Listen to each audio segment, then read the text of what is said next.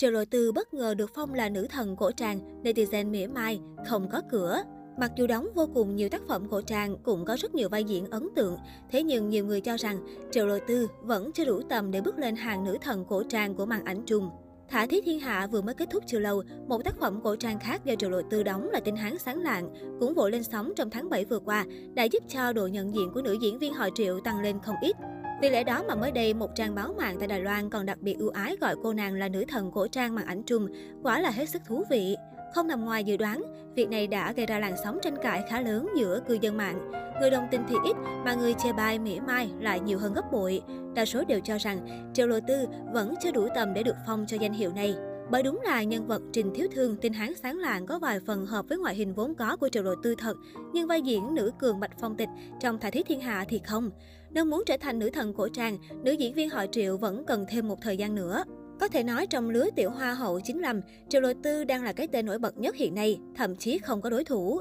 Xuất đạo chưa lâu, nhưng tài nguyên phim ảnh dường như không kém bất kỳ ngôi sao tuyến đầu nào của làng phim hoa ngữ. Đương nhiên nói đi cũng phải nói lại, hầu hết phim Triệu Lộ Tư tham gia đều là dự án thần tượng mang tính thương mại. Trong số đó, chủ yếu là các tác phẩm cổ trang, nên tờ báo Đài Loan có gọi cô là nữ thần cổ trang cũng không hẳn là không có lý do. Vậy nên việc Triệu Lộ Tư có xứng với danh xưng nữ thần cổ trang không, hay để thời gian chứng minh điều đó.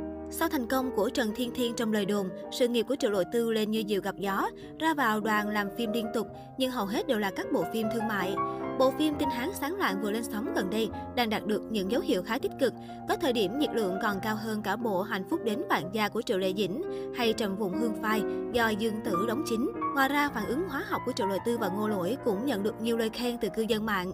Nếu như trước đây, cư dân mạng đã từng phải xích xoa với phản ứng hóa học của nàng công chúa thọ trắng Lý Lạc Yên và chàng sát thủ sói xám Hạo Đô Lưu Vũ Ninh trong trường ca hành, thì giờ đây, thuyền của cặp đôi Trình Thiếu Thương Triệu Lộ Tư và Lăng Bất Nghi, Ngô Lỗi đang được khán giả đẩy nhiệt tình hơn bao giờ hết. Dù mới khởi chiếu cách đây không lâu, thế nhưng dân tình phải công nhận sự ăn ý trong diễn xuất của Ngô Lỗi và Triệu Lộ Tư là vô cùng tốt.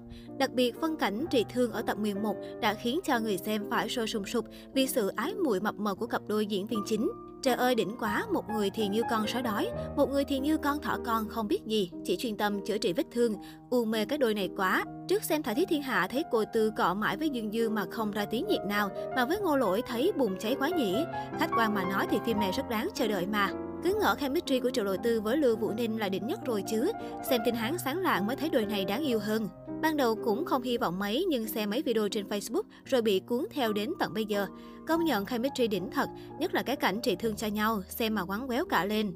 Bên cạnh đó, thêm một vài tin đồn cho hay, Triệu đội Tư sắp tới đây sẽ có khả năng gia nhập đoàn phim Thiên Cổ Quyết Trần 2, hợp tác cùng nam thần màn ảnh Bạch Kính Đình. Dù chưa có thông tin xác thực, nhưng vẫn khiến người hâm mộ rất mong chờ.